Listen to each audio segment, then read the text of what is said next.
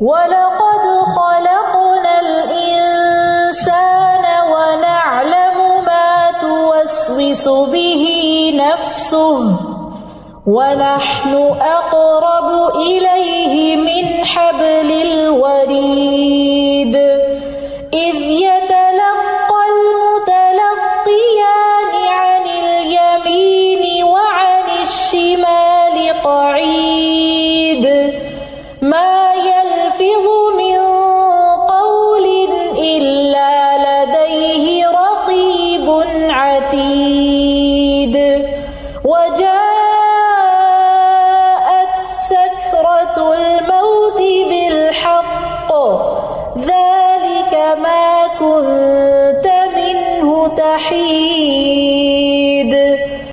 اور موت کی بے ہوشی حق کے ساتھ آئے گی۔ یہ ہے وہ جس سے تو بھاگتا تھا۔ بجاعت سکرت الموت۔ موت کی غشی، شدت، حق لے کر آ گئی، جس کو ٹالا نہیں جا سکتا۔ اور جس سے بچ کے انسان کہیں جا نہیں سکتا۔ دالی کا ماں کن تمن تحید یہ موت وہی حقیقت ہے جس سے تو بھاگتا تھا اور دور جاتا تھا۔ یہاں پر آپ دیکھیں۔ وجاعت آ گئی۔ عموماً ہم دیکھتے ہیں کہ آخرت سے متعلق جتنے احوال ہیں، ان کا ذکر ماضی کے سیرے میں کیا جاتا ہے۔ یعنی قطعی بات ہے، ایسے سمجھو ہو چکی، آ گئی۔ جس سے خطاب کیا جا رہا ہے، وہ تو ابھی زندہ ہے۔ لیکن آ جائے گی کے معنوں میں ہے، وجاعت اور آ گئی یا آئے گی سکرت الموت سکرا سکرا کہتے اس حالت کو جو انسان کی عقل کو ختم کر دیتی ایسی سختی جو عقل ذائل کر دیتی ہے۔ راغب اسفہانی کہتے ہیں، یہ ایسی حالت ہوتی ہے جو انسان اور اس کی عقل کے درمیان حائل ہو جاتی ہے۔ جیسے کسی نشہ اور مشروب کے پینے سے انسان کی حالت ہوتی ہے کہ اس کی عقل پہ پردہ آ جاتا ہے۔ اور یہ وہ غشی ہوتی ہے جو تکلیف سے پیدا ہوتی ہے یعنی تکلیف جب حد سے بڑھتی تو انسان بے ہوش ہو جاتا ہے، ہوش چلے جاتے ہیں۔ تو یہاں مراد موت کی سختیاں ہیں۔ سکرت الموت سے مراد موت کی سختیاں۔ موت کی سکرات یعنی وہ غشی جو موت کی تکلیف سے پیدا ہوتی ہے۔ کیونکہ روح کا کھینچا جانا، روح کا روندے جانا، شدید تکلیف ہونا، یہ اس کا حصہ ہے۔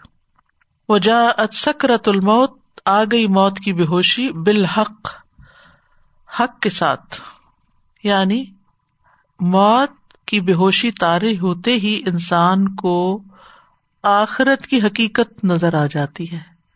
وہ آج تک جو فرشتوں پر ایمان نہیں رکھتا تھا یا فرشتوں کے بارے میں کسی شک و شبہ کا شکار تھا، موت کا فرشتہ آتا ہے تو وہ اس کو نظر آتا ہے، تو اب حقیقت کھل کے سامنے آ گئی نا۔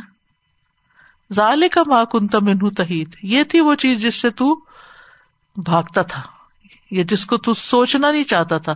جس کے بارے میں تو خیال نہیں کرنا چاہتا تھا اور کسی نہ کسی درجے میں ہر انسان کے اندر یہ بات ہوتی ہے کہ موت کے ذکر کو پسند نہیں کرتا۔ موت کے ذکر سے بھاگتا ہے۔ اگر کوئی چیز کرتے ہوئے اس کو موت یاد آ جائے تو خیال جھٹک دیتا اچھا ابھی تو زندہ ہے نا۔ ابھی تو دنیا میں پہلے دنیا کے کام کر لیں۔ تو یہ ہوتا ہے تحید، ہاد یہید اس ایک طرف کو ہو جانا۔ یعنی موت انسان کے اوپر سب حقائق کا انکشاف کر دیتی ہے جو آج تک اس پر چھپے ہوئے تھے، غیب کے پردے میں تھے۔ اور انسان جو سوچ نہیں پاتا تھا کہ موت کے بعد کیا ہوگا یا برا انجام جس سے اسے ڈرایا جاتا تھا، وہ سب کچھ اس کے سامنے آ جائے گا۔ تو موت جو ہے وہ حق ال یقین لاتی ہے، جس انسان کو جنت کی بشارت دی گئی وہ بشارت اس کو سکھ مل جاتی ہے یعنی نیک امال کرنے والوں کو برے اعمال والوں کو جو جہنم سے ڈرایا جاتا ہے، تو وہ چیزیں اس کو نظر آنے لگتی ہیں اب۔ اور موت جو ہے وہ برحق ہے۔ اور موت کی سختیاں جو ہیں، یہ دنیا اور آخرت کی تکلیفوں میں سے بہت بڑی تکلیف ہے۔ شداد بن اوس کہتے ہیں کہ موت دنیا اور آخرت میں مومنوں پر بہت ہولناک مصیبت ہے۔ موت آریوں کے چیرنے سے بھی زیادہ سخت ہے۔ کینچیوں کے کاٹنے سے بھی زیادہ شدید ہے۔ ہانڈیوں میں کسی چیز کے جوش کھانے سے بھی زیادہ سخت ہے۔ اگر کسی آدمی کو دوبارہ زندہ کیا جائے، پھر وہ دنیا والوں کو موت کی تکلیف کے بارے میں بتائے تو لوگ اپنی زندگیوں سے فائدہ نہ اٹھا سکیں اور نیند سے لذت حاصل نہ کر سکے، سو نہ سکے۔ تو موت کے وقت تین طرح کی سختیاں ہوتی ہیں۔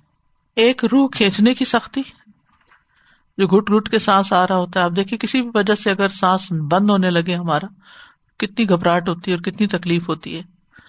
دوسرا یہ کہ موت کے فرشتے کی صورت دیکھ کے خوف پیدا ہوتا ہے اگر وہ بھیانک شکل میں آیا ہو۔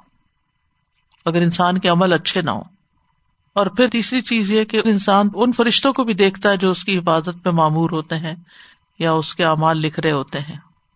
یعنی کہ جو فرشتے اس کے آس پاس ہوتے ہیں، ایک تو کرامن کاتبین ہے نا۔ ایک کرین ہے اور ہماری حفاظت کے لیے بھی فرشتے مقرر ہیں۔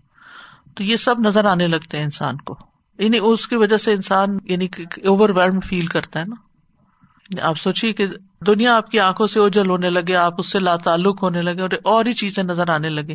اور یعنی یہ تجربے کی بات ہے کہ ڈاکیومینٹڈ نہیں ہے، کتابوں میں لکھی ہوئی نہیں ہے، لیکن یعنی قرآن و سنت میں کہیں ملتی نہیں۔ لیکن بہت دفعہ یہ بتایا جاتا ہے کہ مرنے والا ذکر کرتا ہے کہ بہت لوگ آئے ہوئے ہیں اور جگہ بناؤ اور مہمان آ رہے ہیں اور ابھی ریسنٹلی کسی کی ڈیتھ ہوئی تو انہوں نے بتایا کہ ان کی وہ شاید والدہ تھی یا جو بھی تھی کہ وہ کہہ رہی تھی کہ تم اٹھ جاؤ یہاں سے، وہ دیکھو وہ عورت کھڑی ہے، اس کو بیٹھنا ہے یہاں، تو اس کو جگہ دو فلاں کو جگہ دو یہاں۔ اس نے کہا، یہاں تو کوئی نہیں، کہتے مجھے نظر آ رہے وہ دیکھو تو صحیح۔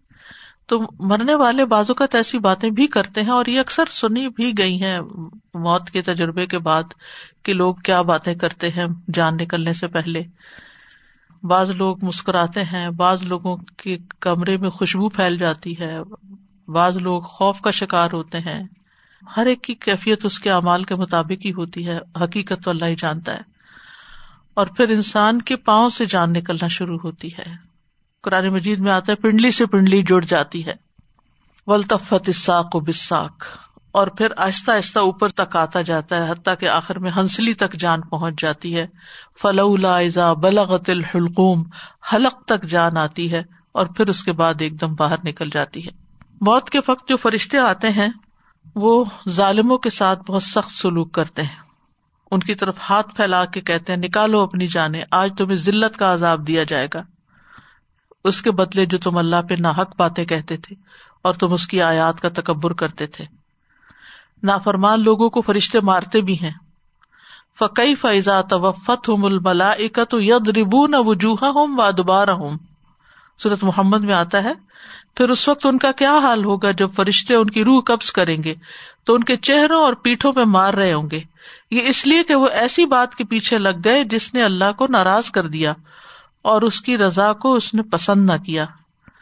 تو اللہ نے ان کے سارے اعمال ضائع کر دیے۔ جان نکلنے کی کیفیت کیا ہوتی ہے، تکلیف کیا ہوتی ہے، اس کے بارے میں ابن سعد نے اپنی کتاب میں بیان کیا۔ وہ کہتے ہیں کہ امر ابن الاس کہا کرتے تھے کہ مجھے تعجب ہے۔ اس شخص پر جس پر موت نازل ہو جائے اور اس کی عقل بھی کام کر رہی ہو، وہ اس کو بیان کیوں نہیں کرتا؟ ہمیں بتاتا کیوں نہیں کہ وہ کس کیفیت سے گزر رہا ہے؟ تو جب ان کی موت کا وقت آیا تو ان کے بیٹے عبد اللہ نے کہا کہ ابا جان، آپ کہا کرتے تھے؟ تعجب ہے اس آدمی پر جس پہ موت نازل ہو اور اس کی عقل بھی کام کر رہی ہو، تو وہ موت کی حقیقت کو کیوں نہیں بیان کرتا؟ تو آپ ہمارے لیے اس کو بیان کریں۔ انہوں نے کہا، اے بیٹے، موت اس سے بڑی ہے کہ اس کو بیان کیا جائے۔ لیکن میں کچھ حال بیان کرتا ہوں۔ مجھے ایسے لگتا ہے میرے گردن پر رضوا پہاڑ رکھا ہوا ہے اور مجھے ایسے لگتا ہے کہ میرے پیٹ میں کانٹے ہیں۔ مجھے ایسے لگ رہا ہے گویا میری روح سوئی کے ناکے سے گزر رہی ہے، سوئی کے سوراخ سے نکل رہی ہے۔ بہرحال موت کی سختیاں ہر انسان پر مختلف ہوتی ہیں۔ کسی پہ ہلکی ہوتی ہیں، کسی پہ زیادہ ہوتی ہیں۔ لیکن کافروں پہ بہت شدید ہوتی ہیں کہ فرشتے ان کو مارتے بھی ہیں اور بعض اوقات مار کے نشان تک بھی دیکھے جاتے ہیں۔ اسی لیے کہتے کہ اگر مردے کو نہلاتے ہوئے کوئی ایسے خاص نشان نظر آئے تو بیان نہیں کرنا چاہیے، اس کا ایپ ڈھانکنا چاہیے۔ تو نیک بندے اور بدبخت بندے کی موت میں بھی فرق ہوتا ہے۔ موت اگرچہ مومن پہ بھی بھاری ہوتی ہے، مگر اتنی نہیں جتنی فاسق و فاجر انسان پہ ہوتی ہے۔ امبیا نے بھی موت کی شدت کو محسوس کیا۔ نبی صلی اللہ علیہ وسلم اپنی وفات کے وقت ایک بڑا پیالہ تھا یا چمڑے کی تھیلی تھی جس میں پانی تھا۔ آپ اپنے دونوں ہاتھ اس میں ڈالتے اور پھر اپنے ہاتھوں کو چہرے پر ملتے اور فرماتے، لا الہ الا اللہ، بے شک موت کی سختی ہوتی ہے۔ اور پھر اپنا ہاتھ اٹھا کر آپ نے فرمایا پھر رفیق العلیٰ حضرت عائشہ کہتی ہے کہ نبی صلی اللہ علیہ وسلم کی وفات ہوئی تو آپ میری ہنسلی اور ٹھوڑی کے درمیان سر رکھے ہوئے تھے۔ جب سے میں نے آپ پر موت کی سختی دیکھی ہے، اس کے بعد میں کسی پر موت کی سختی کو برا نہیں سمجھتی۔ موت بہرحال ہر ایک کو گھبرا دینے والی ہوتی ہے موت کا ذکر جو ہے، اس کے اندر ایک گھبراہٹ ہوتی ہے۔ مومن کے لیے موت کی سختی کیوں ہوتی ہے؟ تاکہ اس کے سارے گنا معاف ہو جائیں اور اس کے درجات بلند ہو جائیں۔ ابن حجر کہتے ہیں، موت کی سختی مرتبے کے کم ہونے پہ دلالت نہیں کرتی۔ کہ کسی کا درجہ کم ہے، بلکہ وہ مومن کے لیے یا تو اس کی نیکیوں میں اضافہ کرتی ہے یا اس کے گناہوں کا کفارہ کرتی ہے۔ تو اس سے یہ پتا چلتا ہے کہ موت کی سختی ہو یا قبر کی سختی ہو یا جنت سے پہلے جو بھی پلسرات کے اوپر سے گزرنا ہو، یہ ساری چیزیں اس کے گناہوں کا کفارہ کر دیتی تو انسان کو توبہ استغفار بھی کرتے رہنا چاہیے، زندگی میں صدقہ خیرات کرتے رہنا چاہیے، نیک امال کرتے رہنا چاہیے، تاکہ ان سختیوں کے ساتھ کفارا نہ اس سے پہلے ہی نیک امال کے ساتھ کفارا ہو جائے۔ جی ہاں یہ بھی اللہ کو پتا ہے کہ ان کی ساری زندگی کی ہو سکتا ہے نیکیاں اس وقت ان کے کام آ جائیں۔ کیونکہ جو اللہ کو نہیں مانتے، انہوں نے اگر زندگی میں کوئی اچھے کام کیے ہوتے ہیں، تو زندگی میں ان کو بدلا ملتا رہتا ہے ان اچھے کاموں کا۔ حتیٰ کہ اگر کچھ بچ بھی جاتے ہیں، تو موت کے وقت ان کی موت آسان کر دی جاتی ہے۔ تو یہ اصل میں غائب کے علم سے تعلق رکھتا ہے۔ کچھ کہہ نہیں سکتے، لیکن انسان کو دعا ضرور کرنی چاہیے کہ اللہ ہماری مدد کرے ان سختیوں پہ اور ہمیں اس سے بچائے، ہمارے لیے موت کو آسان کر دے۔ ضروری نہیں نہیں پتا چلتا۔ لیکن جس کے اوپر آتی ہے، اس کو تو پتا چلتا ہے۔ زید بن اسلم اپنے والد سے روایت کرتے ہوئے کہتے ہیں، جب مومن کے درجات میں سے کچھ باقی رہ جاتا ہے یعنی اللہ کے یہاں اس کا درجہ بلند ہے، مگر اس نے ابھی اتنے کام نہیں کیے۔ اور وہ اپنے عمل کے ذریعے جنت کے اس درجے تک نہیں پہنچ پاتا، تو اس پر موت کی سختی کو بڑھا دیا جاتا ہے۔ تاکہ وہ موت کی سختی اور اس کی مصیبت کی وجہ سے جنت میں اس درجے تک پہنچ سکے۔ اللہ سبحانہ و تعالیٰ مومن کو موت کی تکلیف نہیں دینا چاہتا، لیکن بندے ہی کے فائدے میں ہوتی ہے وہ تکلیف بھی۔ مومن موت کے وقت جب اچھے فرشتے دیکھتا ہے تو اللہ سے ملاقات کا شوق ظاہر کرتا ہے۔ اسی کے بارے میں آتا ہے جو اللہ سے ملاقات کو پسند کرتا ہے، اللہ تعالیٰ بھی اس سے ملنا چاہتا ہے۔ اور جو نہیں پسند کرتا، اللہ تعالیٰ بھی اس سے ملنا نہیں چاہتا۔ مومن جان نکلتے وقت بھی اللہ کی تعریف کر رہا ہوتا ہے، اللہ کا شکر ادا کر رہا ہوتا ہے، اللہ کی حمل بیان کر رہا ہوتا ہے۔ یہ اسی وقت ہو سکتا ہے جب ہم اپنی زندگی میں بھی ہر حال میں اللہ کا شکر ادا کرتے رہے الحمد للہ اللہ کل حال۔ حسن بصری کہتے ہیں، مومن کے لیے راحت صرف اللہ کی ملاقات میں ہی ہے۔ جس کی راحت اللہ کی ملاقات میں ہو تو اس کی موت کا دن اس کے لیے خوشی کا دن ہوتا ہے۔ امن اور عزت اور شرف کا دن ہوتا ہے۔ پیشانی پہ پسینہ آنا جو ہے یہ اچھی موت کی علامت ہے۔ مرتے ہی سلامتی اور جنت کی بشارتیں انسان کو ملنے لگتی ہیں۔ سلام علیکم ادغل الجنت بما کن تم تاملون وہ صورت النحل میں آتا نا اللہ دین توفا الملائے کا تو طیبین۔ یعنی جو لوگ پاک سیرت ہوتے ہیں، فرشتے ان کی روح قبض کرنے آتے ہیں تو کہتے ہیں، سلام ہو تم پر۔ جو اچھے عمل تم کرتے رہے، اس کے سلے میں جنت میں داخل ہو جاؤ۔ یا تو ہن نفس المطمئن ارج الا ربی کی رادیا تم مردیا فد خلی فی عبادی ود خلی جنتی۔ اللہ ہمیں بھی ایسے ہی آواز آئے۔ اسی طرح صورت الواقع میں آتا ہے فما انکان من المقربین فروح و ریحان و جنت نعیم اما انکان من اصحاب الیمین فسلام اللہ کا من اصحاب الیمین فرشتے سلام کرتے ہیں آ کر، جنت سے لے کر آتے ہیں کفن روح کے لیے، حنوت لے کر آتے ہیں خاص خوشبو، وہ روح پہ لگا کے اور اس کو اس میں لپیٹ کے لے جاتے ہیں۔ اور جسم پھر دنیاوی اعتبار سے دھویا جاتا ہے اور پھر اس کو کفن پہنایا جاتا ہے خوشبو لگائی جاتی ہے۔ لیکن جو غیر مومن ہوتا ہے، اس کی موت جو ہے وہ سخت ہوتی ہے۔ اس کو اس وقت فرشتے کہتے ہیں فد خلو ابا بجہن خالدین افیحا یدربون وجوہ ہوں ادبار اور آ کر اس کو کہتے ہیں ایت نفس الخبیسا اللہ کی ناراضگی اور غصے کی طرف چلو۔ اسی لیے پر کافر اللہ کی ملاقات کو ناپسند کرتا ہے۔ خبیس روح سے انتہائی بدبو اٹھتی ہے۔ آسمان کے دروازے نہیں کھلتے، سجین میں پھینک دیا جاتا ہے۔ تو وجہ سکرت الموت بالحق۔ ظال کما کن تمن تحید۔ یہ ہے جس سے تو پہلو تہی کرتا تھا، کنی کتراتا تھا، اپنی سمت بدل دیتا تھا، دور بھاگتا تھا۔ حید کہتے نا کنارا کرنے کو ہاد یہید اسے۔ یعنی حسن کہتے اس کا مطلب ہے جس موت سے تو بھاگتا تھا وہ آج آ گئی۔ ابن عباس کہتے ہیں اس کا مطلب ہے جس کو تو ناپسند کرتا تھا۔ تو بہرحال ہر جان نے مرنا ہے، کلو نفس ذائقت الموت، کوئی بھی بچ نہیں سکتا۔ کلیت وفا کم ملک الموت الدی وک کے لب کم موت کا جو فرشتہ تم پر مقرر کیا گیا، وہ تمہاری جانے قبض کر لے گا۔ موت سے فرار ممکن نہیں۔ ائی نما تکون یدرک کو مل موت جہاں بھی ہوگے پکڑ لے گی۔ ولی اخر اللہ نفسن جا جلوہا ڈھیل بھی نہیں ملے گی یعنی کوئی ٹائم اور دیا بھی نہیں جائے گا۔ اور موت انسان کو گھیرے ہوئے وقت اور جگہ بھی مقرر ہے۔ انسان کو خود نہیں پتا۔ لا تدری نفسن۔ بے اردن تموت۔ تو کرنے کے کام کیا ہے کہ جو چیز یقینی ہے، جس میں کوئی شک ہی نہیں، اس کی تیاری کی جائے۔ یعنی اس دنیا کی یہ ساری تیاریاں نہ کرے بلکہ مرنے کے بعد کے لیے تیاری کرے اور وہی عقل مند انسان ہے۔ اور وہ تیاری کس سے ہوگی؟ خیر کے کام کر کے، زندگی کی قدر کر کے۔ آج عمل کا وقت ہے۔ پس طبق الخیرات۔ نیکیوں میں ایک دوسرے سے آگے بڑھو۔ یہ نہ دیکھو، وہ بھی نہیں کر رہا، وہ بھی نہیں کر رہا، تو میں ہی رہ گئی ہوں۔ کوئی نہ کرے تو تم آگے بڑھ کے کرو۔ مثال بنو۔ موت کا ذکر کثرت سے کرنا چاہیے تاکہ تیاری ہوتی رہے۔ موت کو قریب سمجھنا چاہیے۔ نبی صلی اللہ علیہ وسلم نے فرمایا، جب تم اپنی نماز کے لیے کھڑے ہو تو آخری نماز سمجھ کر ادا کرو۔ کوئی تو آخری ہونی ہے نا۔ قبرستان کو بھی کبھی کبھی وزٹ کرنا چاہیے۔ اور اچھی موت کی دعائیں بھی کرنی چاہیے۔